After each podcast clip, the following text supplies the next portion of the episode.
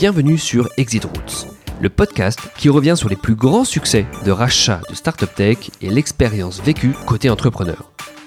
Dans ce podcast, on aborde en détail le ressenti et le retour sur expérience de ces entrepreneurs qui ont décidé de faire le pas et de vendre leur société. Fin d'une première expérience entrepreneuriale ou début d'une nouvelle histoire, mon objectif est de chercher à comprendre comment et surtout pourquoi ces entrepreneurs ont décidé de faire le pas et d'accepter de vendre leur société. Opération préparée ou approche opportuniste, toutes les opérations de rachat sont différentes et il y a beaucoup d'enseignements à tirer dans chacune d'entre elles.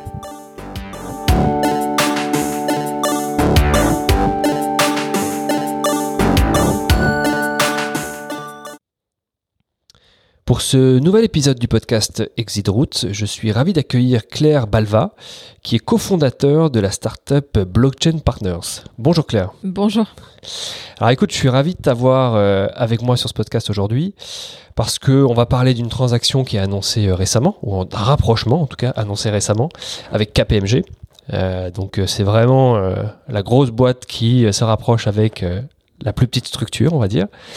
Tu vas nous expliquer un petit peu où vous en êtes euh, avec Blockchain Partners euh, à date. et puis surtout, on va aussi parler d'un secteur qui fait couler beaucoup d'encre en ce moment. alors d'une techno, mhm. c'est-à-dire la blockchain, qui, qui, explose, bien qu'elle était, elle existait déjà depuis un certain temps, mais surtout d'un secteur aussi indirectement lié à la blockchain qui sont les crypto-monnaies. donc voilà, on va parler de tout ça. Je pense que c'est des sujets d'actualité, c'est passionnant et, et j'imagine que ça fait partie de ton travail de tous les jours. Euh, mais alors pour commencer, est-ce que tu peux euh, revenir un petit peu sur la genèse du projet euh, Blockchain Partners? J'ai vu que c'était écrit en 2016, que tu as eu un certain parcours aussi, je crois, à travers des cabinets de conseil. Est-ce que voilà, tu peux un petit peu nous expliquer la genèse, d'où tu viens, pourquoi vous en êtes venu à créer Blockchain Partners, avec qui tu as créé Blockchain Partners et comment ça a commencé? Alors ça a commencé au tout début en 2015. Donc 2015, moi c'est l'année de mon diplôme, j'ai fait ESCP Business School. Euh, et donc en 2015, euh, je, suis diplômée, je me demande un peu ce que je vais faire de ma vie, euh, et j'ai cette envie de monter, euh, monter une boîte, sans vraiment savoir euh, sur quoi, avec qui, etc. Et j'ai des camarades d'école qui, au même moment, découvrent Bitcoin bon, dans, un de leurs stages, et puis qui m'en parlent, et on crée un site au début qui s'appelle Blockchain France. Alors pourquoi Blockchain France? Parce qu'en fait, à l'époque, quand on tapait blockchain sur Google, il n'y avait rien en français. Donc tout était en anglais et on s'est dit, mais c'est trop bête, il y a une techno qui est la révolutionnaire, personne n'en parle en France, c'est hyper compliqué, il y a besoin de ressources en français. Et donc on crée ce site web qui est vraiment à, visée pédagogique. Euh, et donc ça marche hyper bien parce qu'on est globalement euh, plus ou moins les seuls à faire ça. Et donc très vite on trouve notre audience, euh, on organise une grande conférence qui a beaucoup de succès. Et donc, on se retrouve début 2016, début 2016 avec une audience, avec un potentiel, et puis on se dit, mais il faut se lancer à plein temps, il faut trouver un moyen de faire du revenu. et donc, on lance une offre de formation. Au tout début, on a très rapidement des demandes d'entreprises qui nous disent bah, venez nous expliquer la blockchain. Elles nous disent pas trop venez nous expliquer les cryptos parce que les cryptos étaient plutôt mal vus à l'époque. Et donc nous, on, essayait un peu de faire le pont, tu vois, entre un écosystème très fan de crypto, de Bitcoin, mais qui était vu comme euh, comme anarchiste, comme trop geek, et donc pas très business oriented, et toutes ces entreprises qui étaient curieuses, mais qui avaient un peu peur aussi de ce sujet-là. Et donc ça a démarré comme ça avec une offre de formation. Et puis, bah, une fois que tu as formé les, gens, il faut euh, réfléchir à ce que tu fais avec ces technos. Donc, derrière, c'est euh, des ateliers exploratoires, c'est des études, et puis c'est toute une partie un peu plus technique. Euh, et donc là, on rencontre euh, des ingénieurs, puisque nous, on a fait une école de commerce, donc on n'avait pas du tout ces compétences-là. On rencontre des ingés qui avaient eux aussi monté une boîte, qui était vraiment dédiée euh, purement à de la technique. et on se dit, bah, c'est super intéressant de bosser ensemble. On commence à travailler ensemble, ça se passe super bien. Et donc, un an et demi plus tard, en 2017, on fusionne avec eux. Et donc, Blockchain France et Labo Blockchain fusionnent pour devenir Blockchain Partner. Et donc avec Blockchain Partner, on a vraiment une offre hyper complète puisqu'on va de la formation jusqu'à la mise en prod technique. Et donc euh, voilà, l'année de création officielle, on va dire, de la marque Blockchain Partner, c'est 2017, mais finalement, ça date de quasiment 2015. D'accord. Et 2017, effectivement, ça devient euh, plus qu'un qu'une page internet qui informe sur le sujet. Euh, il y a de la formation, il y a du conseil, j'imagine, et il y a même du développement ou de l'implémentation de, certaines technos pour des clients. Exactement. En fait, euh, tu vois, même dès 2016, on, on gagne un appel d'offres pour la Banque de France, conjointement en fait avec Blockchain France et Labo Blockchain. C'est notre premier gros projet ensemble. Et donc, on accompagne la Banque de France à la fois sur du conseil, mais aussi sur du développement technique, de l'audit technique. Et donc, ça nous met un peu le pied à l'étrier. Et puis ensuite, on trouve d'autres clients. Voilà, RCI Bank, qui est la banque de Renault Nissan. Et donc, on euh, finalement, on se fait aussi notre propre expérience parce que nous, on est, assez jeunes, euh, mais on a des clients qui nous font confiance. On est euh, quand même des experts du sujet puisqu'on a passé six mois, un an à faire que ça. Et, et, on est assez vite reconnu sur ce marché finalement. Et alors, avant d'aller plus loin dans l'histoire de Blockchain Partners, est-ce qu'on peut juste parler un tout petit peu de la blockchain alors? Euh, parce que euh, c'est euh, bon, c'est le sujet principal de Blockchain Partners. c'est un sujet qui fait couler beaucoup d'encre. alors raconte-nous un petit peu, si tu devais nous définir, nous expliquer ce qu'était la blockchain, comment tu le ferais? Bah, en fait, la blockchain, c'est la, la, technologie ou l'ensemble de technologies qui fait fonctionner les crypto-monnaies. donc, si tu veux, ce qu'on appelait la blockchain au début, c'était une espèce de grand registre qui répertorie toutes les transactions en Bitcoin.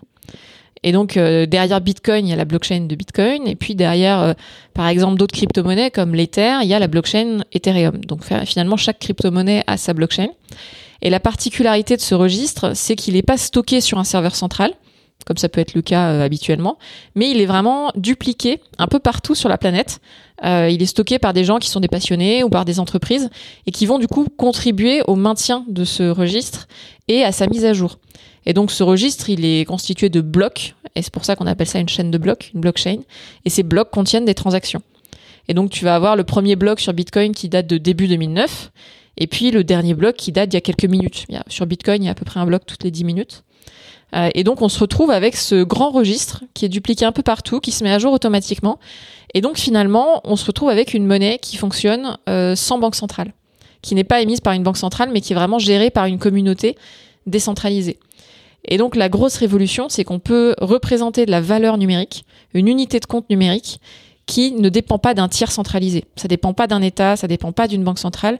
Et donc ça, c'est une révolution euh, technologique, mais aussi politique. Et on le voit aujourd'hui avec les, réactions des régulateurs et des banques centrales. Ouais, complètement. Alors ça, c'est un sujet peut-être pour, euh, la fin du podcast. Vraie réflexion sur euh, potentiellement le nouveau système monétaire qui pourrait apparaître euh, avec tous ces sujets. Euh, mais alors si on reste juste sur la blockchain, donc on comprend, hein, c'est le grand registre mhm. ouvert. Alors on dit qu'il est inviolable euh, et, et, également on va, on, va, on va mettre en avant la force du réseau mhm. pour comparer une blockchain par rapport à une autre. Tout à fait. Est-ce que c'est... Oui, non, c'est ça. Alors les plus, les plus grandes blockchains sont les plus robustes. Euh, Aujourd'hui, la plus ancienne, la plus robuste, c'est Bitcoin, même si euh, Bitcoin a parfois mauvaise presse, mais c'est clairement la blockchain la plus mature aujourd'hui. Euh, la deuxième, je dirais, la plus intéressante, elle s'appelle Ethereum. Euh, qui, qui, est aussi finalement assez mature et qui a un, un écosystème euh, très dense avec beaucoup d'applications qui fonctionnent par-dessus Ethereum. Euh, donc c'est des blockchains un peu différentes qui n'ont pas forcément les mêmes euh, les mêmes ambitions. Bitcoin est souvent vu comme euh, la blockchain de l'or numérique quelque part. Bitcoin sera peut-être le nouvel étalon or, alors qu'Ethereum c'est plutôt une espèce d'ordinateur mondial décentralisé qui a vocation à accueillir plein d'applications. Et donc effectivement ce, ce, fameux registre. il est inviolable parce qu'il est dupliqué sur plein de serveurs partout dans le monde. Donc, si vous voulez le changer, vous imaginez bien qu'il faut pirater tous ces serveurs, c'est très compliqué. Euh, et les, algorithmes qui permettent de mettre à jour ce registre euh, sont aussi faits de telle manière à ce que ce soit extrêmement difficile, si ce n'est impossible, euh, d'aller frauder et faire passer des transactions qui, je sais pas, vous envoient des bitcoins à vous alors que alors qu'ils sortent de nulle part. Ouais, et tu, et tu l'as dit, effectivement, du coup, chaque projet a plus ou moins sa propre blockchain. Euh... Alors, chaque, crypto a sa propre blockchain, mais tu vois, nous, ce qu'on va conseiller à nos clients, c'est pas forcément de recréer leur blockchain à chaque fois. En fait, il, faut bien voir que c'est un peu euh, c'est un peu comme Internet, si tu veux. Tu vas pas t'amuser à recréer ton intranet euh, à chaque fois que tu as besoin d'échanger avec quelqu'un ou de, ou de faire une application. Tu vas plutôt profiter des réseaux existants et construire par-dessus. Et aujourd'hui, on est vraiment dans une guerre des standards. Tu vois, avec Internet, c'est euh, le standard TCP/IP qui a gagné. avec les blockchains, peut-être qu'il y aura un seul standard, peut-être qu'il y en aura plusieurs qui coexisteront. Euh, mais euh, en général, quand on est face à des entreprises, on va leur dire de plutôt éviter toute cette phase compliquée où il faut déployer des nœuds, déployer des serveurs, recréer un mécanisme de consensus. On va plutôt leur dire, écoutez, il y a plein de réseaux existants qui existent. Aller plutôt là-dessus. C'est ça qui est, qui est intéressant. Parce que souvent, effectivement, on va parler, là, là parce qu'on est sur le cas entreprise, de la mise en place d'une blockchain ou l'utilisation d'une blockchain publique versus une blockchain privée. Exactement. Donc là, si je comprends bien, vous, votre position, c'est plutôt de dire reposez-vous sur de la blockchain publique. Ouais. En fait, euh, les blockchains privées, c'est bien pour expérimenter au début, tu vois, pour que si tu es une entreprise, tu es, euh, je sais pas, une équipe technique euh, qui sache un peu ce que c'est, qui puisse appréhender le truc. mais c'est assez rare qu'une blockchain privée permette de créer un nouveau service qui soit disruptif, qui ait un vrai ROI pour l'entreprise. Ça peut arriver, hein, mais dans la plupart des cas que moi j'observe, c'est finalement assez rare. Et hum, autant il y a 3-4 ans, tu avais des limites techniques aux blockchains publiques qui faisaient que quand tu étais une entreprise, ça faisait parfois plus de sens d'aller sur une blockchain privée. Aujourd'hui, tu as tellement de nouveaux standards, tellement d'écosystèmes que bah, si tu veux par exemple créer un token, créer un point de fidélité, t'as pas besoin de créer ta blockchain. Tu vas sur la blockchain Ethereum, tu mets un programme dedans, on appelle ça les smart contracts, et donc tu, te recrées un token, un jeton euh, que tu peux programmer comme tu veux. Donc finalement, tu as beaucoup moins besoin aujourd'hui de recréer ta blockchain, tu peux profiter des protocoles existants. Et justement, sur les protocoles existants, euh, une chose à savoir aussi, j'imagine, c'est que euh, il y a des protocoles différents d'une blockchain à une autre. Il y, a une, façon de créer un bloc ou de valider un bloc qui va être différente d'une blockchain à une autre, c'est ça? Ouais, c'est ça. En fait, chaque euh, crypto-monnaie, chaque blockchain a ses caractéristiques particulières. Alors après, il faut pas se leurrer sur les milliers de crypto-monnaies qui existent. Il y en a beaucoup qui sont des sortes de copycat de Bitcoin, par exemple. mais après, tu as des particularités. Alors, un exemple tout bête, sur Bitcoin, tu as une, un bloc toutes les 10 minutes. Euh, c'est lié à une façon de sécuriser le réseau qui est assez poussée. Euh, sur Ethereum, tu vas avoir un bloc toutes les 15 secondes. Donc ça va permettre d'avoir des validations de transactions peut-être un peu plus rapides. Euh, et puis après, tu as des blockchains qui vont avoir euh, une fonction de gérer l'anonymat qui est un peu différente. Par exemple, sur Monero, tu vas changer d'adresse à chaque fois, ce qui fait que les flux financiers sont un peu moins facilement traçables. C'est voilà, c'est plus anonyme, si on peut le dire, que d'autres blockchains comme Bitcoin, où finalement les flux financiers sont plus facilement traçables. Donc après, la question, une fois qu'on a dit ça, c'est d'aller faire, d'aller choisir la bonne blockchain. Et effectivement, souvent, il y a derrière une blockchain ou une crypto, il y a un projet. Euh, alors effectivement, du coup, il y a des, caractéristiques de cette blockchain, il y a aussi les caractéristiques du projet.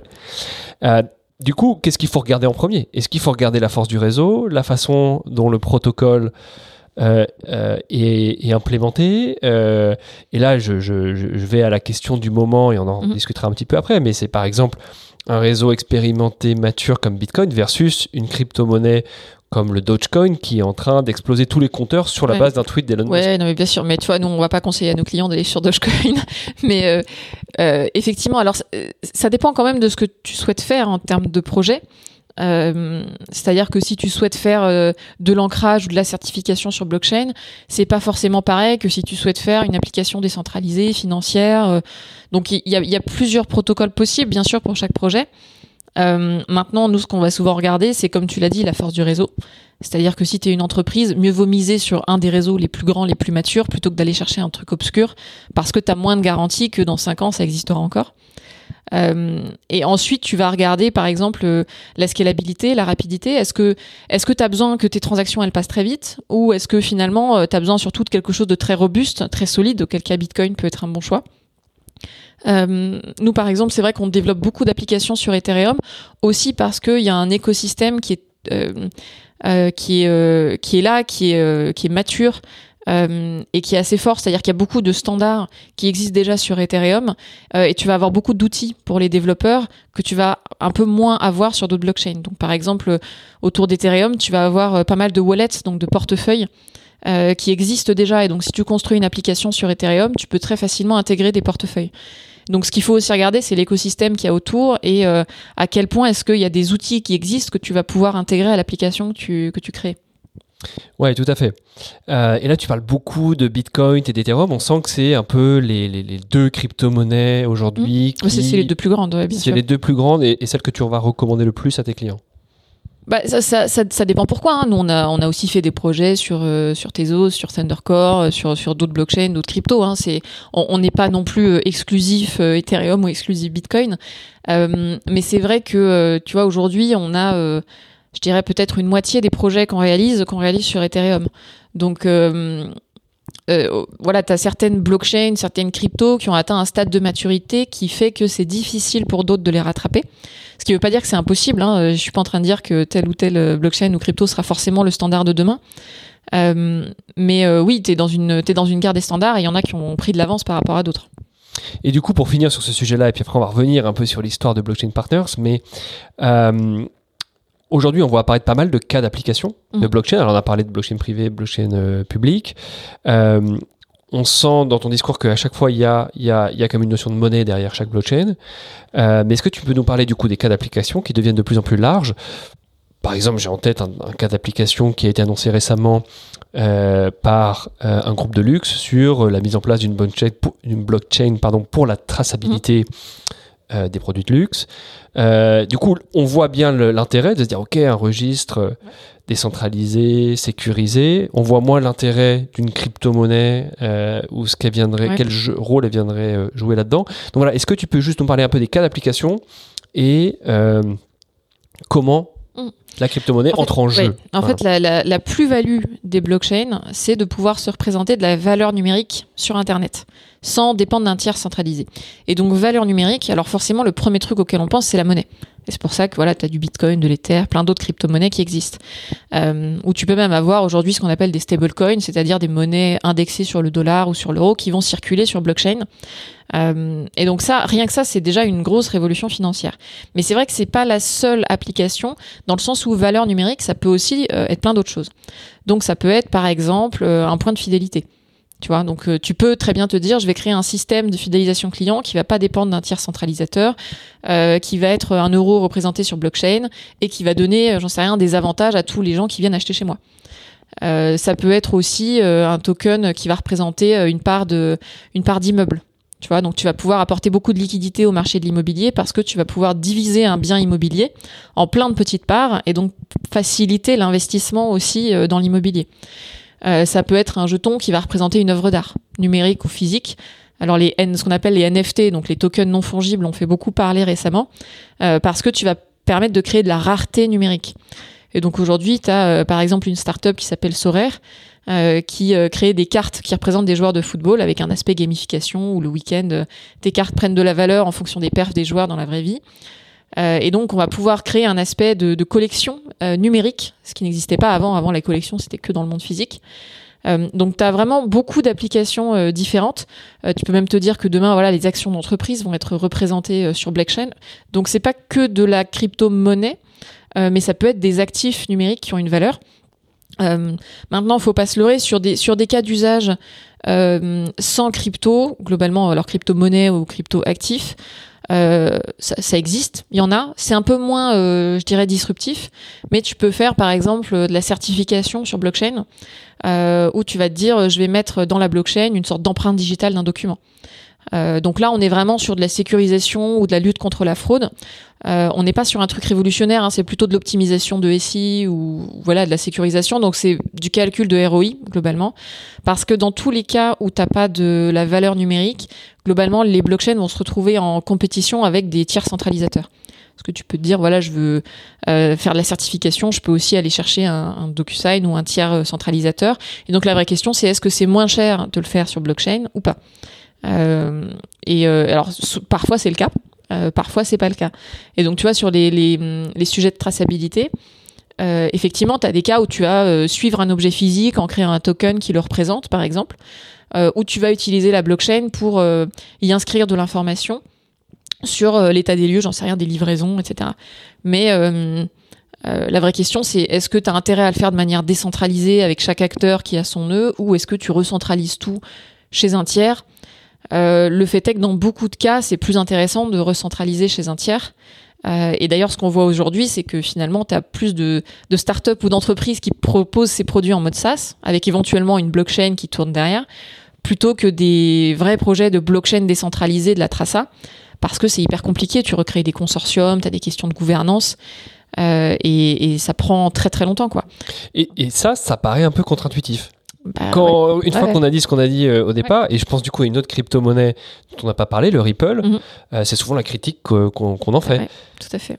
Bah, c'est en fait c'est euh, Euh, tu as, une vraie philosophie aussi euh, derrière ces technos-là qui est euh, redonner un peu le pouvoir à la communauté et, euh, et décentraliser le, le processus de décision. Et donc si tu te dis qu'en fait tu fais une blockchain mais que tu as une entreprise qui décide ou une personne qui décide, bah, en fait, euh, bon, ok, euh, il y, a potentiellement trois nœuds qui tournent derrière, mais si les trois nœuds ils sont sur le même cloud et que c'est la même personne qui les gère, bah, en fait, tu aurais pu faire un Excel et, c'est pareil, quoi. Euh, donc, l'important aussi, c'est que tu aies une gouvernance qui soit décentralisée dans ton protocole. Ouais, tout à fait, très clair. Juste un point pour finir encore sur ces sujets, parce qu'ils sont passionnants et, euh, et, et, et c'est important de bien les comprendre.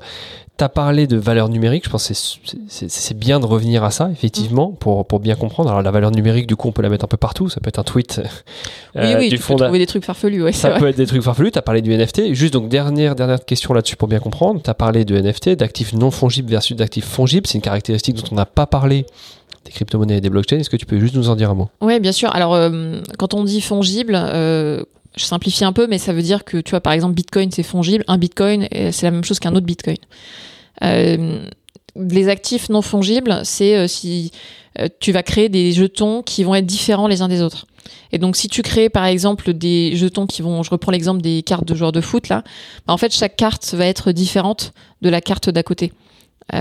Ou si tu prends, j'en sais rien moi, des jetons qui vont représenter une œuvre d'art, euh, tu vas te dire que euh, chaque jeton va représenter une portion de l'œuvre d'art ou va représenter l'œuvre d'art en elle-même, mais dans tous les cas, les jetons vont être, euh, uniques. Ok, très clair. Bon, revenons à Blockchain Partners, parce que c'est quand même le sujet du podcast. On s'était arrêté sur, sur la genèse, donc de 2015 à 2017. Et 2017, là, vous, vous avez vraiment le positionnement que vous avez actuellement, c'est-à-dire un portail d'information, de la formation, du conseil et même du développement ou de l'implémentation de ces technologies. Euh, alors, euh, on a, euh, tu nous as dit qu'il y a eu une fusion avec une autre euh, société. Alors ça, c'est jamais un sujet simple, surtout quand on est une société jeune. Qu'est-ce, peux-tu nous en parler un petit peu de ce sujet-là? Comment tu l'as vécu? Comment vous l'avez vécu? Est-ce qu'il n'y avait pas trop de personnes autour de la table? Est-ce que ça a été facile de se mettre d'accord sur une vision, etc. Enfin, pa- parle-nous un peu de ça parce que c'est, c'est, c'est quelque chose qu'on voit peu. Ouais, ouais, c'est vrai. Bah, surtout que ça faisait, tu vois, ça faisait un an qu'on existait, donc c'était vraiment pas long. Euh, en fait, c'est parti d'un constat commercial. C'est-à-dire que, tu vois, nous, on a créé la boîte euh, en mars 2016 officiellement. Alors, ça faisait déjà six mois qu'on travaillait dessus, mais euh, l'entreprise a été créée en mars 2016 et globalement, deux mois après, on travaillait déjà avec l'autre entreprise qui était Labo Blockchain. Et donc, on a gagné des appels d'offres avec eux, on a fait des projets avec eux. Et en gros, tu avais un projet sur deux où on travaillait avec eux. Et donc, on arrivait devant le client avec des propales où il y avait deux noms de start-up. Et donc, tu veux, le client, il était là, il voyait Labo Blockchain, Blockchain France. euh, Enfin, tu vois, c'était déjà. En plus, c'est c'est des noms qui sont pas faciles pour le client qui sait pas ce que c'est que la blockchain. Euh, et donc, euh, ça, ça brouillait un peu la vision commerciale parce que le client se disait, OK, mais si ces deux boîtes, elles s'entendent pas, qu'est-ce que je fais? Et, euh, et en plus, on s'entendait bien, nous, avec, euh, avec les fondateurs de Labo Blockchain. Et donc, au bout de voilà six mois, on a commencé à se dire, euh, il faudrait trouver un moyen de se rapprocher, quoi. Et donc là, on a, on a exploré plusieurs pistes. On s'est dit, est-ce qu'on ferait pas une joint venture, euh, un échange de parts euh. Enfin, en fait, on a envisagé plein de trucs. Euh, et puis finalement, on s'est dit, mais ça, n'a- enfin, ça n'a aucun sens. On a besoin d'avoir une marque commune. Et on, en fait, on, ça fait sens de travailler ensemble, tout simplement, commercialement. C'est ce qui fait sens pour le marché. Euh, et donc, on leur a proposé, euh, je me souviens, c'était un, dîner où on avait fait quelques, quelques slides pour leur proposer ça. Euh, et, très vite, ils ont été, été d'accord. Et, en fait, sur le, montant de la répartition des parts, parce que c'était aussi ça le sujet, ça s'est fait assez intuitivement. En fait, eux étaient deux et nous, on était quatre. Euh, et donc la répartition des parts initiales s'est faite sur du 50-50 parce que euh, eux avaient apporté, euh, ils apportaient même un peu plus de chiffre d'affaires que nous au départ. Donc finalement, c'était assez logique de se répartir les choses à 50-50 parce que eux avaient autant besoin de nous que nous deux. Et donc ça, ça s'est fait très naturellement. Alors après, ce qui a été plus compliqué, c'est que bah voilà, à 23 ans, quand tu dois gérer une fusion administrative, voilà, c'est, on, a un peu ramé pour arriver à juridiquement faire ça comme il faut. Euh, mais, euh, mais ça s'est très bien passé. Euh, et après, ce qu'il faut voir, c'est qu'on a connu une autre, un autre rebondissement. C'est que donc ces deux nouveaux associés, c'est des gens qui étaient pionniers dans l'écosystème et donc qui étaient dans Bitcoin depuis euh, 2011. Donc c'est des gens qui avaient pas mal de crypto. Et euh, je sais pas si tu te souviens, mais en 2017, les, cré- le cours du Bitcoin est passé de bah, globalement 500 euros à, à plus de 15 000 euros. Euh, et donc, euh, ils se sont retrouvés dans une situation où euh, bah, ils ont gagné beaucoup d'argent. Euh, et, euh, et où du coup, ça faisait moins sens pour eux, tu vois, de, de faire du conseil et du développement parce que euh, bah, ils avaient suffisamment d'argent pour vivre tranquille le reste de leur vie, quoi. Et donc, ces deux associés-là sont partis un an, un an et demi après la fusion. Et donc euh, là, c'était effectivement plus compliqué, même si on les comprenait aussi. Hein, tu vois, c'est tout à fait logique quand t'as plein de crypto de pas avoir envie de continuer à travailler.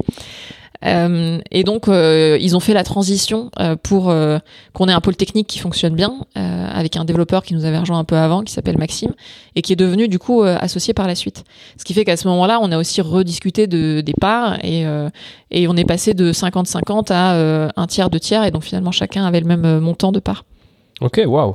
Effectivement. Donc, euh, gros, euh, enfin grosse évolution finalement, mais euh, on s'est toujours bien entendu. Donc, c'est pour moi, c'est ça reste très positif parce que même s'il y, a- y eu des situations qui auraient pu générer beaucoup de tensions, Exactement.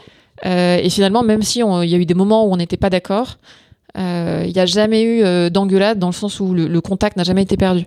Tu vois, et on a toujours réussi à trouver des solutions. Ok. Non, bah c'est c'est ouais, c'est intéressant d'avoir ce retour sur expérience euh, et de voir que ça a fonctionné alors qu'il y a eu en plus des difficultés par la suite, Euh, ou en tout cas euh, des fondateurs qui ont qui sont partis, d'autres qui sont. Ouais, bien sûr, mais bon, c'est toi, la vie de toutes sortes. C'est voilà, c'est la vie, c'était hyper naturel, tu vois. Enfin, comment tu peux en vouloir à quelqu'un à ce, à ce moment-là de, de vouloir partir, quoi. Non, mais c'est clair, c'est clair. Donc, on comprend bien un petit peu comment comment euh, l'équipe s'est structurée, euh, comment l'activité s'est structurée. Euh, la question forcément qui me vient, c'est est-ce que vous étiez autofinancé depuis le départ? Est-ce que vous avez fait des levées de fonds, comme c'est le cas habituellement pour une start-up sur sur ces su- sujets très très innovants? Non, on n'a pas fait de levée de fonds. En fait, au début, alors nous, on sortait de l'école, hein, donc on avait l'avantage de pas avoir beaucoup de coûts fixes chacun de notre côté. Euh, voir mes associés, certains étaient encore à l'école. Euh, donc, euh, on s'est simplement pas payé euh, pendant un an, un an et demi. Donc, ce qui nous a permis d'accumuler en fait du chiffre d'affaires pour ensuite pouvoir commencer à se verser un salaire et tu vois avoir un BFR qui était qui était correct. Donc, on, s'est autofinancé comme ça. Donc voilà, on a mangé des pâtes dans nos studios pendant 18 mois. C'était en fait, on, on l'a plutôt bien vécu parce qu'il y avait un côté stimulant pour pour monter notre boîte. Donc donc c'était pas si si difficile, euh, même si c'est toujours frustrant quand t'as tes amis qui eux travaillent et euh, commencent à avoir un niveau de vie un peu plus sympa. Euh, et on n'a pas fait de levée de fonds. Par contre, au bout de je sais plus deux trois ans, on a quand même fait un emprunt bancaire pour arriver à tout simplement financer aussi le fonds de roulement parce que bah, tes clients te payent après l'émission, mais tes salariés, tu dois les payer pendant l'émission. Donc, t'es es quand même obligé d'avoir un montant sur ton compte bancaire qui, qui te permet de, de payer les gens avant euh, de recevoir le montant de tes clients. Quoi. Ouais, tout à fait. Il y a une gestion de trésorerie par, rapport à une activité de conseil qui, Mm. qui est assez logique. Euh, alors justement, parle-nous un petit peu du, des développements. Comment ça se passe euh, de 2017, 2018, 2019, 2020, ces années euh, Du coup, tu Mm. vas chercher de la croissance ou c'est pas forcément simple parce que parce que j'imagine il faut éduquer un peu le marché. Ouais. Tout le monde n'est pas très sachant. J'imagine que tu adresses parce que euh, on l'a vu, euh, tu adresses des grands groupes souvent, euh, Ouais. donc c'est pas facile de vendre à des grands groupes. Alors explique-nous un petit peu, voilà, ces années où, bah, où tu essayes Ouais. de, d'aller chercher cette croissance. Bah, en fait, le, le- alors le premier truc qu'il faut voir, c'est que euh, on- déjà il y, a- il y a une première question qu'on s'est posée, c'est quel est le type de business model qu'on veut? Et assez vite, on s'est rendu compte que pour retenir les talents, tu peux pas faire de la régie. Si tu fais de la régie, les gens ils s'en vont et en fait, tu es dans un écosystème où les talents sont rares. Euh, et donc, si tu veux les garder chez toi, il faut que tu aies une culture de boîte qui soit intéressante pour eux. Et euh, tu peux pas les envoyer chez le client en disant, euh, bah voilà, tu vas euh, chez telle boîte à Évry pendant six mois pour faire de la blockchain privée alors que ça t'intéresse pas. En fait, tu, tu peux juste pas faire ça, sinon t'as plus personne chez toi. Euh, donc on a vraiment fonctionné en mode projet. Donc ce qu'on vendait à nos clients, c'était alors tu effectivement des petites missions genre euh, formation, atelier, etc. Puis après tu avais des missions un peu plus un peu plus grandes qui étaient soit euh, euh, tu vois des études un peu plus poussées, donc des vraies missions de conseil, euh, soit des missions techniques qui étaient pour le coup tu vois encore la majorité de notre chiffre d'affaires jusqu'à l'année dernière. Euh, et donc là, on fonctionnait en mode projet, c'est-à-dire que tu avais une équipe de, j'en sais rien, euh, deux développeurs plus un chef de projet qui travaillait pendant deux mois, trois mois sur, euh, sur le projet pour le client avec des points réguliers. Euh, et, euh, et alors en parallèle de ça, euh, on, on s'est quand même posé la question parce qu'on on était sur un business model euh, basé sur le conseil et on s'est posé la question de faire du produit. Euh, parce que euh, bah, c'est toujours attirant le produit. Hein. Quand tu fais du conseil, tu te dis c'est scalable, j'ai pas à aller rechercher des clients. Et donc nous, on a un produit. Alors, on a réalisé deux produits. Il y en a un qui, qui a bien marché, qu'on continue à, à, commercialiser, qui s'appelle Data Trust, qui est un produit de certification blockchain. Euh, en fait, c'est tout simplement né de d'une idée qu'on a vue plusieurs fois chez des clients. Et au bout du troisième prototype chez le client, tu te dis ok, il y a un besoin, donc on va faire un, produit. Euh, et donc l'idée, c'est de certifier des documents euh, via une blockchain. Et, et, donc effectivement, c'est un produit qu'on vend en mode SaaS. Et qui nous permet d'avoir du revenu récurrent. Mais la grosse majorité de notre business model, ça reste quand même le conseil et, et le sur-mesure. Et donc on, s'est adapté au marché. Alors c'est vrai que le marché, tu vois, il y a 4-5 ans, c'était beaucoup de l'innovation. Donc c'est une direction Inno qui nous contacte, qui nous dit je veux faire un POC blockchain. À la limite, ils n'ont même pas d'idée de POC blockchain qu'ils veulent faire, mais ils veulent faire un POC blockchain. Et donc c'est à toi de leur proposer l'idée. Euh, et aujourd'hui, tu as beaucoup plus de, je dirais, d'études un peu stratégiques. Tu vois, des directions générales qui, qui se demandent, euh, ok, est-ce que la crypto, qu'est-ce que je dois en faire? Ou alors des métiers, tu vois, qui ont un besoin métier et qui se disent, est-ce que la blockchain répond à mon, répond à mon besoin? Donc là, c'est plutôt de l'étude de faisabilité sur quelle techno utiliser. Donc le marché a quand même un peu évolué. Euh, il y a même eu des phases très spécifiques où en 2017, il y a eu le boom des ICO, donc des levées de fonds en crypto, qui s'est beaucoup tassé par la suite. Euh, donc il y a eu plein de moments un peu particuliers et euh, nous on a dû rester agile aussi pour euh, constamment adapter nos offres au marché.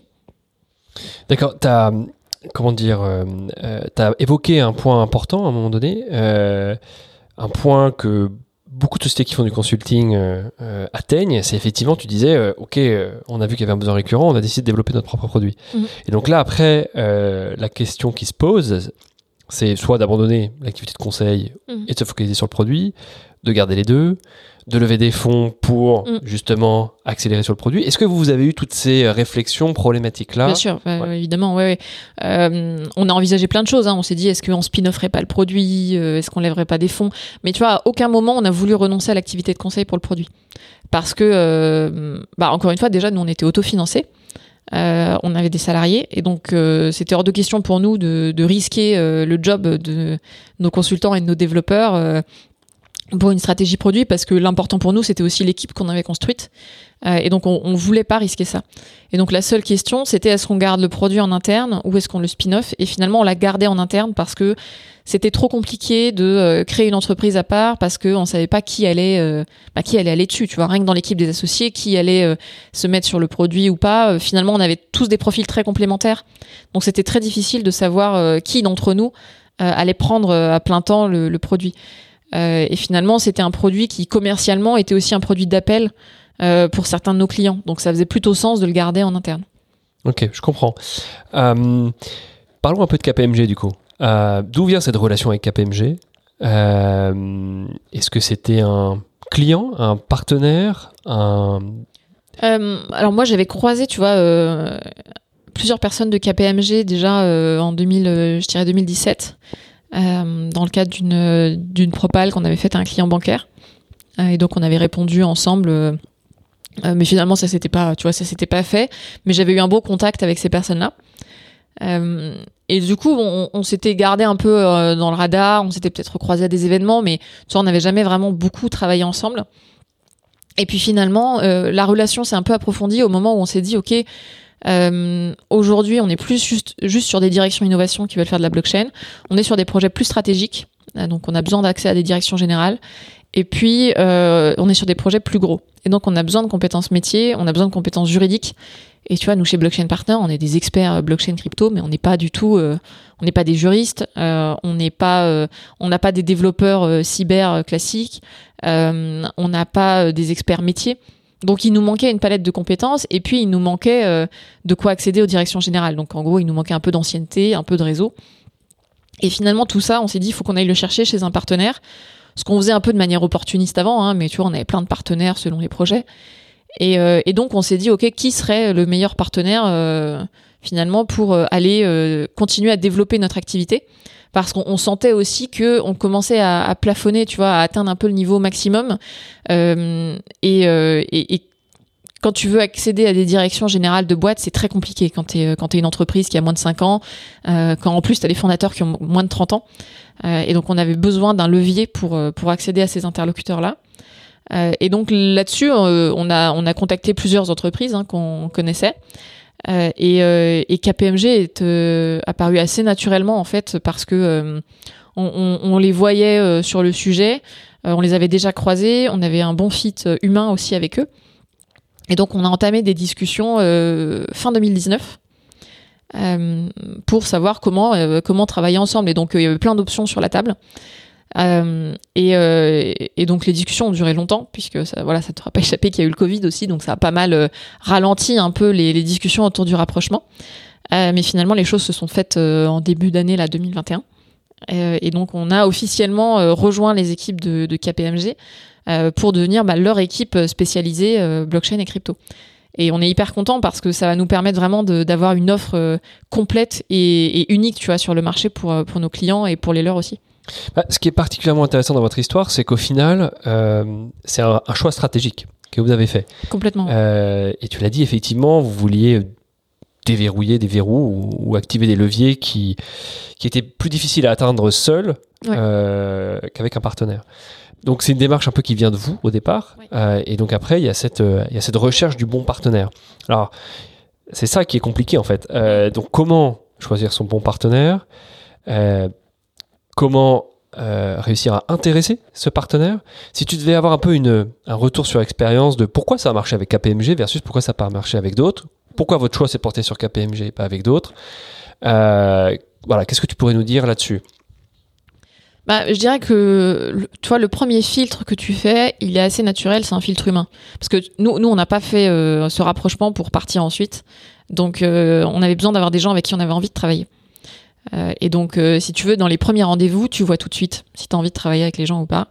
Et, et nous, quand on a rencontré nos interlocuteurs principaux côté KPMG, on a eu un bon fit avec eux. et on s'est dit, OK, avec eux, voilà, on se voit travailler tous les jours, on se voit aller voir des clients ensemble. Euh, voilà, ça, ça, c'est compliqué à décrire, hein, mais tu vois, c'est un, un, fit humain et c'est aussi une vision après de des technos sur lesquels on bosse.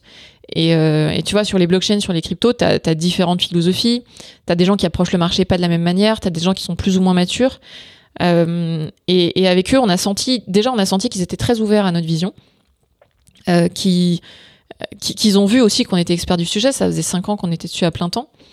Et, on a vu que finalement, avec eux, ce serait tout à fait possible bah, qu'on avait un peu la même vision du sujet. Tu vois, il y a des gens chez KPMG qui sont quand même très matures aussi sur les sujets blockchain crypto, qui avaient déjà fait des missions pour des clients.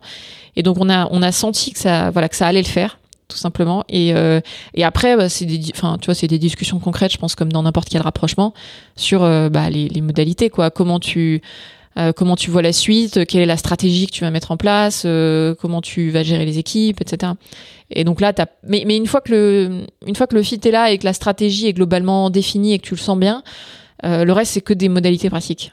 Et, alors là, comment ça se passe? C'est un peu David contre Goliath. On dit souvent ça, hein, le grand groupe contre la start-up.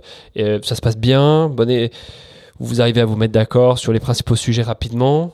Oui, oui. Alors en fait, on, arrive à se mettre d'accord assez facilement. Euh, le, point le plus compliqué, je dirais, c'est euh, le timing. Parce que quand tu es une startup et quand tu es un grand groupe, t'as pas forcément les mêmes notions du temps. Et tu vois, quand tu es blockchain partner, euh, que ça fait 5 ans que tu es dans la crypto, que le marché il bouge tous les 3 mois, euh, tu des échelles de timing qui sont hyper rapides. alors que quand tu es KPMG, tu es sur des cycles beaucoup plus longs. Tu as des cycles de vente beaucoup plus longs, tu as des missions beaucoup plus grosses. donc t'es pas du tout sur les mêmes échelles.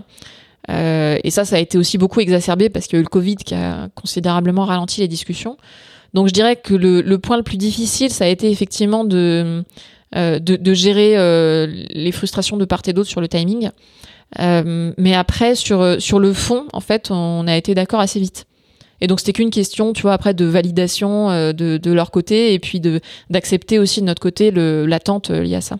Ouais, je dirais qu'il y a deux sujets. il y a le timing, mm. qui est probablement pas le même, et il y a aussi le le, le, choix ou la décision côté grand groupe de finalement euh, euh, faire un deal un peu capitalistique plutôt que de faire un deal euh, simplement partenariat. Parfois, c'est difficile d'aller activer ce deal capitalistique parce que le grand groupe a ses propres problématiques, ne regarde pas des petits sujets, etc. etc. après, tu vois, KPMG, il se, il, il, se spécialise quand même, enfin, tu vois, sur, sur ces sujets tech, alors comme, comme beaucoup de boîtes de conseil, mais ils ont vraiment une volonté de d'aller sur des sujets techniques et je pense qu'ils bah, ils ont aussi eux assez vite euh, eu un bon fit avec nous. Et ils ont senti que c'était plus intéressant d'intégrer une équipe qui avait déjà fait ses preuves que d'aller eux-mêmes construire une équipe petit à petit et de recruter personne par personne en se disant on espère que ces personnes vont bien s'entendre. alors que, tu vois, nous, on est une équipe qui fonctionnait déjà. Donc, donc c'était beaucoup plus intéressant, je pense, pour eux de venir nous chercher plutôt que d'y aller pas à pas. Et ça, c'est quelque chose que tu as senti euh, par rapport à d'autres partenaires, c'est-à-dire la volonté d'aller vraiment sur, un, sur une intégration, sur un deal capitalistique, plutôt que de rester sur des sujets de partenariat euh... bah, nous, Non, mais nous, de toute façon, on avait exclu les sujets de, de partenariat. Euh, tu vois, genre faire, faire un partenariat en mode on fait juste un communiqué de presse pour dire qu'on travaille ensemble. Euh, bah en fait pour nous il y avait aucun enfin il y a, aucun intérêt parce que si c'est juste un partenariat nous on avait déjà plein de partenaires avant. Donc nous on avait vraiment envie de tu vois d'une intégration complète et de se dire ok on a un seul partenaire. Il y a une vraie exclusivité et, euh, et tu vois il n'y a pas d'intérêt pour nous à assurer une exclusivité si euh, euh si derrière t'as pas un engagement qui est des deux côtés. Tu vois donc donc voilà, c'était évident pour nous qu'on n'allait pas genre garder notre indépendance euh, tout en ayant un partenaire exclusif parce que c'était complètement contradictoire.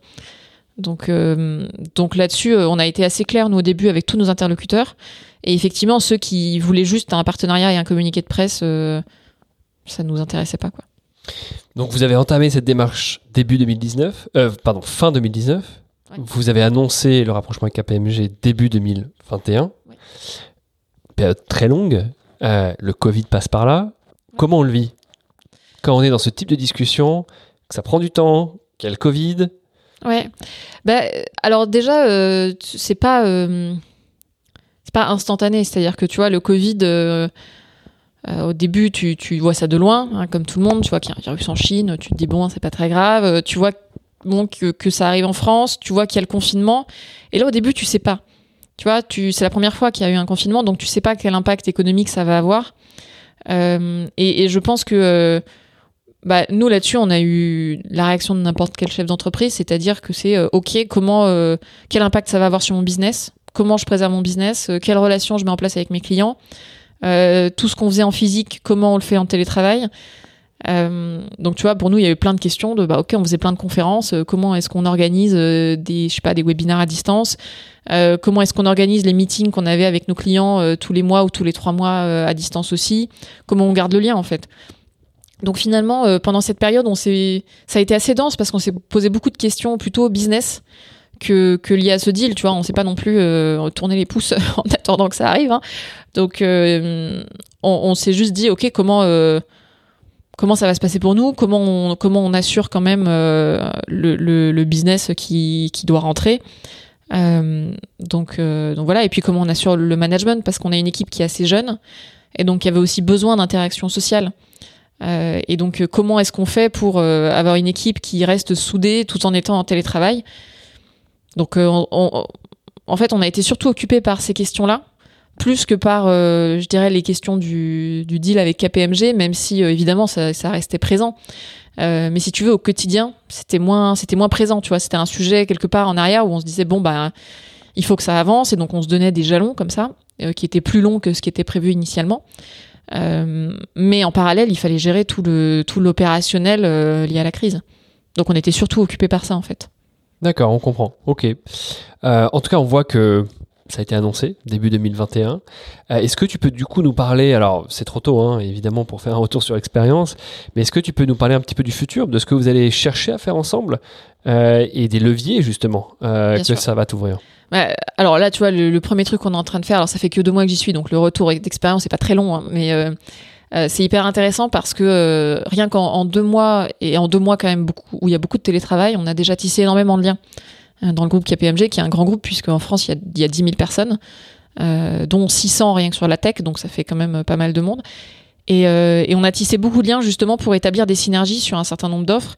Euh, tu vois, avec par exemple tout le côté euh, legal and, euh, tax, donc pour arriver à, proposer des offres à des clients où tu vas les accompagner sur la crypto, à la fois sur la partie technique, mais aussi sur la partie juridique. on a tissé pas mal de liens aussi avec des équipes métiers ou avec des équipes cyber euh, pour avoir des offres beaucoup plus complètes dans des projets tech. Donc, euh, non, c'est hyper intéressant parce que justement, euh, on, est en train bah, de constituer ces offres et justement de de les réaliser un peu pour les premières fois ensemble aussi auprès de nos clients. Donc, donc pour l'instant, on est dans cette consolidation là. Hein. et, et, après, à l'avenir, bah, l'objectif c'est de de faire profiter nos clients de cette offre unique sur le marché. On, on, cible en priorité, je dirais, les secteurs les plus concernés par ces technos. Donc tous les secteurs financiers, asset management, assurance, euh, mais aussi d'autres secteurs, tu vois, sur la valeur numérique. Donc, je pense à l'immobilier, ou gaming. Euh, et donc, on va aller chercher les, clients de ces secteurs-là, justement, pour euh, les aider à profiter, en fait, de ces technologies et à créer de nouveaux services autour de ça. et donc, c'est non, c'est hyper intéressant parce qu'on voit aussi tout de suite que que ça change un peu de dimension tu vois, pour, euh, pour nos interlocuteurs. Euh, nous, on a toujours la même expertise, on continue à approfondir notre expertise, euh, mais on remarque aussi que ça nous permet de, de changer de niveau chez nos clients, donc c'est hyper intéressant. Non, ouais, c'est passionnant. On comprend totalement la logique du rapprochement et du coup on a hâte de voir ce que ça va donner mais on voit qu'il y a des choses des choses passionnantes des offres passionnantes qui sont en train de se monter donc on va suivre ça de près euh, alors maintenant, j'aimerais qu'on finisse euh, le podcast euh, et l'échange en parlant un petit peu du marché, mm. de ce que tu prévois, l'évolution de ce marché des crypto-monnaies, de la blockchain, parce que bon, forcément, on en parle. Il y a eu le pic, tu l'as cité, de 2017. Mm. Là, on recommence à sentir une sorte de d'ébullition sur le marché. on la sent bien hein, déjà. depuis plusieurs mois, effectivement, il y a des choses structurantes qui se qui se passent quand même avec euh, des investisseurs un peu institutionnels qui arrivent sur le marché, avec des entreprises qui gèrent leur trésorerie, avec de la crypto, je pense évidemment à, Tesla. Donc voilà, comment tu vois un petit peu l'évolution de ce marché, de la crypto et de la blockchain euh, à travers le monde et plus spécifiquement en France? Bah, Tu l'as dit, euh, il y a une, grande part d'institutionnalisation de ces sujets. Et nous, on est ravis parce qu'on attendait ça depuis un moment. Euh, on est passé d'un sujet qui en 2015 était un sujet de geek à un sujet qui est maintenant euh, crédible, tu vois, euh, legit pour plein d'acteurs grands et institutionnels. donc moi, je le ressens beaucoup parce que tu vois, en, 2015-2016, aller parler de crypto à des clients, c'est compliqué. Aujourd'hui, alors c'est pas non plus gagné, hein, mais c'est quand même beaucoup plus facile. Et il y a une vraie prise de conscience pour des acteurs, notamment des acteurs financiers, euh, que les sujets de crypto sont des sujets stratégiques et sont euh, euh, des sujets qui vont aussi toucher à la, à la politique monétaire. Et, euh, et, donc on voit aujourd'hui les projets des banques centrales, par exemple, qui, alors en Europe, sont assez défensifs hein, finalement par rapport à, à, ce qui se passe en termes d'émissions de monnaie privée ou à ce qui se passe dans le monde des cryptos. mais on sent aussi que les acteurs bancaires, alors les acteurs bancaires américains s'y sont déjà mis, euh, il y en a beaucoup qui proposent de l'investissement dans Bitcoin, par exemple, à leurs clients. Euh, et on sent que les acteurs bancaires européens euh, sont en train d'arriver sur le sujet. Alors ça se fait petit à petit, mais ça commence. Il y a une vraie curiosité qui arrive parce que je pense notamment à l'introduction en bourse de Coinbase, qui est une grosse plateforme d'échange crypto, euh, qui est donc entrée en bourse récemment et qui est désormais valorisée autant que les plus grandes banques européennes. Et donc ça, c'est aussi un, euh, tu vois, c'est un vrai déclic en fait pour plein d'acteurs financiers parce qu'ils se disent euh, finalement la crypto c'est plus juste un petit truc euh, dans son coin. Qui, est, qui, est pas menaçant en fait. Maintenant, ils se rendent compte que certains acteurs deviennent aussi gros qu'eux. et donc, ça pose question. Et, et, finalement, les acteurs traditionnels qui étaient encore réticents il y a 4-5 ans commencent maintenant à être vraiment proactifs sur le sujet. Oui, c'est tout à fait vrai. Et pourtant, il manque encore plein de choses pour que ce soit un marché vraiment de professionnels. Euh, L'arbitrage peut être difficile entre les différentes cryptos. On voit que euh, il y a euh, des, euh, des comment dire euh, des gros acteurs qui font bouger les cours parfois de façon conséquente. donc il y a, y a comment dire il y a, y a encore je dirais un niveau de confiance à atteindre j'imagine supplémentaire sur ce marché-là et, et surtout du coup euh, comment on fait pour s'y retrouver quand on a autant de cryptos mm. Quelle est un peu ta vision du marché sur le nombre de cryptos, le nombre de projets derrière ces cryptos, le nombre de plateformes? On a vu que de plus en plus, il y a des plateformes qui disparaissent parce qu'elles sont plus assez euh, solides. Euh, mais tu as parlé à un moment donné des ICO. Effectivement, il y a eu un nombre d'ICO incroyable. On se rend compte que beaucoup de projets n'ont même pas vu le jour. Mm-hmm. voilà. Ouais, alors sur, sur les ICO, c'était très particulier parce qu'effectivement, il y a eu il y a eu de la lumière à un moment et donc euh, on a parlé de levée de fonds en crypto et finalement tous les projets qui n'arrivaient pas à lever des fonds de manière traditionnelle se sont dit euh, c'est peut-être pour moi. Et donc effectivement on a eu plein de projets qui ont voulu faire des ICO alors que c'était pas pertinent pour eux. mais alors sur, le nombre de projets crypto aujourd'hui, effectivement, tu en as plein qui pas qui sont pas forcément très prometteurs. T'en as même, mais après t'en as qui sont des blagues et qui ont des capitalisations qui sont finalement hyper élevées. C'est ça que je veux dire. Donc un tweet d'Elon Musk fait exploser une crypto. Est-ce que du coup ça rassure des investisseurs institutionnels? Non, mais ça c'est une crypto.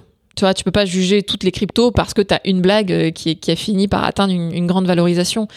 Euh, c'est aujourd'hui si tu as plein de cryptos, c'est aussi parce que euh, tu as, un mécanisme d'innovation. Et donc tu as plein de gens qui se lancent et après bah, c'est les phénomènes de concurrence classiques, c'est les plus solides et les plus intéressants qui resteront. Donc euh, moi je trouve ça positif en fait qu'il y ait plein de cryptos même s'il y en a plein qui servent peut-être à rien et qui sont pas prometteuses, c'est pas grave. ce qui compte c'est que tu des phénomènes de concurrence, que tu aies des idées qui arrivent euh, et puis, tu as certains qui imiteront les bonnes idées. Euh, et, et, finalement, demain, tu auras des protocoles encore plus intéressants. Donc, euh, donc non, le fait qu'il y ait plein de crypto est pour moi pas du tout un, problème, au contraire. Donc là, on a parlé du marché un peu financier. Euh, effectivement, on parle beaucoup des cryptos sur de la spéculation, euh, c'est vrai, mais on sait aussi que l'intérêt de cette, de ces, de ces cryptos, de ces technologies, c'est aussi la valeur d'usage, et c'est celle-là qu'on attend en fait. On attend de pouvoir tout payer en Bitcoin à un moment donné. comment tu vois l'évolution du marché là-dessus sur la valeur d'usage de certaines cryptos? Hmm. Alors c'est une bonne question. Peut-être de la valeur d'usage. C'est une bonne question. Euh, et c'est aussi un grand débat de spécialistes, donc euh, c'est compliqué de se prononcer parce que ça fait débat même euh, parmi les, plus grands spécialistes des, cryptos. T'en as certains qui vont te dire, par exemple, Bitcoin est aujourd'hui une sorte d'or numérique, une sorte de valeur refuge, et sera amené demain à devenir un moyen de paiement. grâce à, des, à certaines technos supplémentaires qui viendront se greffer sur Bitcoin, qui permettront de le rendre plus scalable, etc. Euh, T'en as d'autres qui vont te dire, bah non, Bitcoin va rester une valeur refuge, va rester uniquement euh, une sorte d'or numérique, des talons or, de valeur d'épargne, euh, ce que tu veux, mais n'est pas amené à devenir un moyen de paiement du quotidien. Et pour les moyens de paiement du quotidien, on sera plutôt sur d'autres cryptos ou sur du stablecoin euro, par exemple, mais pas forcément sur Bitcoin. Et donc, tu as, as, plein de débats pour savoir si demain, tu auras une crypto qui va percer et qui va tout, qui va finalement prendre tout le marché ça peut être Bitcoin ou ça peut être une autre, ou si finalement on aura une coexistence euh, de plusieurs euh, actifs financiers qui auront des rôles différents. Euh, moi, je, doute qu'on ait demain une seule crypto qui, qui soit l'unique crypto sur tout le marché. Et, ce qui est intéressant d'ailleurs, c'est que avec les, les, nouveaux standards qui existent aujourd'hui, tu peux par exemple représenter certaines cryptos sur d'autres blockchains. C'est le cas par exemple sur Ethereum où tu peux maintenant représenter par exemple du Bitcoin sur la blockchain Ethereum et donc faire tourner des applications financières aussi avec du Bitcoin sur d'autres blockchains. Donc euh, je, je, peux, pas te donner un avis euh, comme ça tranché pour te dire euh, ben demain le moyen de paiement ce sera ça, l'or numérique ce sera ça, etc. En fait, la, la, vérité c'est qu'on ne sait rien. mais par contre beaucoup de crypto-monnaies ont le potentiel, effectivement, pour avoir euh, ces valeurs d'usage-là. Soit des valeurs d'épargne, d'investissement, soit des valeurs de, moyens de paiement. Euh, et après, ce qui est intéressant, c'est que euh, toutes ces monnaies sont programmables facilement. Et donc demain, tu vas baisser les barrières à l'entrée de tout le marché financier. Et donc n'importe qui, entre guillemets, pourra créer des applications financières ce qui n'est pas faisable aujourd'hui. Aujourd'hui, tu as besoin d'une banque en fait pour créer des applications financières. Euh, demain, tu pourras le faire sans dépendre d'une banque. Et ça, c'est assez incroyable, effectivement. C'est la finance décentralisée. Enfin, moi, je l'appelle comme ça. Euh, et effectivement, ça, ça risque d'exploser dans les années à venir. Et alors, on va finir là-dessus. Euh, moi, le sujet que je trouve aussi passionnant, mais alors très macro, très high level, c'est que la monnaie, c'est effectivement, à l'heure actuelle, gérée par des États ou alors des organisations d'État, disons la BCE ou des États euh, eux-mêmes. Donc c'est quelque chose qui est, euh, je dirais, euh, un pilier de la puissance d'un pays, d'un État, d'une région. là, on parle potentiellement de détruire ce modèle de centralisation mmh. de la gestion d'une monnaie. on peut parler de la BCE et autres. donc ça ouvre la porte à ça. Euh, ça ouvre la porte à un système qui a été mis en place après la guerre. Euh, est-ce que ça va arriver un jour? Oui, non. Est-ce que ce serait un défraglement euh, incroyable? C'est enfin, c'est déjà là aujourd'hui. Enfin, Bitcoin est déjà là, l'Ether est déjà là, plein de crypto-monnaies sont déjà là. Donc, tu as aujourd'hui déjà des, des, monnaies qui existent et qui ne dépendent pas d'une banque centrale. Effectivement, elles sont beaucoup moins utilisées au quotidien que l'euro ou que le dollar. On continue à payer en dollars et en euros. Bien sûr, bien sûr, mais tu as déjà une coexistence qui est là. Euh, et, effectivement, tu as ce, potentiel-là. Euh, après, euh, moi, je pense pas que l'euro va disparaître demain. Je pense pas que le dollar va disparaître demain. Mais tu vois, ce qui est intéressant sur le plan géopolitique, c'est que certaines zones monétaires ont déjà compris que ces nouveaux outils étaient aussi des outils d'influence monétaire. Quand tu vois qu'aujourd'hui, tu as par exemple une grande majorité des stablecoins qui sont indexés sur le dollar, donc qui sont des sortes de représentations sur blockchain de monnaie traditionnelle, euh, bah aujourd'hui, la quasi-totalité d'entre elles sont sur le dollar, sont pas sur l'euro. Ce qui veut dire que euh, bah pour les États-Unis, c'est, dire, c'est tout bénéf puisque euh, les Européens, les Asiatiques, etc. utilisent utilisent du dollar quand ils sont sur blockchain et n'utilisent pas de l'euro ou, ou leur monnaie nationale. Donc je pense que ces, infrastructures-là, ces infrastructures blockchain, euh, vont perdurer et vont même être utilisés par des monnaies euh, traditionnelles sans pour autant forcément euh, remettre en cause la centralisation de leur gestion. Je pense que tu auras toujours des monnaies centralisées. Si demain c'est plus l'euro, ce, sera d'autres monnaies. Enfin, tu vois, il y a des les monnaies centralisées peuvent aussi exister. Ça a, d'autres avantages. moi, je pense qu'on verra une, vraie coexistence de différents modes de gouvernance sur les monnaies. Ok, donc c'est pas la disparition d'un ancien modèle pour l'apparition d'un nouveau modèle, mais toi tu plaiderais plutôt pour plusieurs modèles qui coexistent. C'est intéressant. Je le vois plutôt comme ça. Après, je peux me tromper, hein. tu vois. Peut-être que dans 20 ans, euh, il y aura plus que des cryptos et, et l'euro et le dollar auront disparu. Mais euh, euh, je pense que si les banques centrales font ce qu'il faut, ce qui n'est pas fait non plus, hein, mais si elles font ce qu'il faut, les monnaies classiques peuvent tout à fait continuer à perdurer.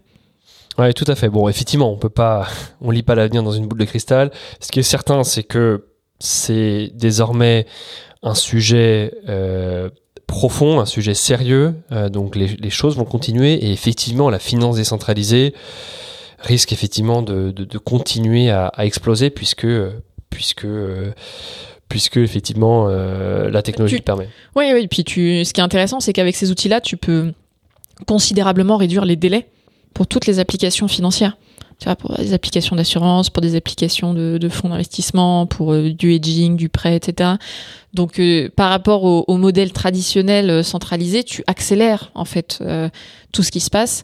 et donc, je pense que les, acteurs bancaires ou traditionnels ont, vraiment intérêt à aller regarder ces outils-là parce que ça va leur permettre aussi bah, de faciliter leur business, de proposer des nouveaux services à leurs clients. Donc euh, voilà, moi j'ai hâte de voir aussi le moment où les acteurs traditionnels vont s'y mettre parce qu'aujourd'hui l'innovation est surtout proposée par de nouveaux acteurs. Euh, et donc euh, tu vois, est-ce que finalement les anciens acteurs vont racheter les nouveaux? Est-ce que les nouveaux vont racheter les anciens? Parce qu'aujourd'hui avec les valorisations qui arrivent, ça peut être ça aussi. ou est-ce que les anciens vont s'adapter? Ouais, tout à fait. C'est des sujets passionnants qu'on va suivre avec beaucoup d'attention. De la même manière, on va suivre avec beaucoup d'attention ce que vous allez faire avec KPMG. En tout cas, merci beaucoup Claire pour, euh, pour ton retour sur l'expérience, c'était passionnant. Bah, de rien, merci à toi.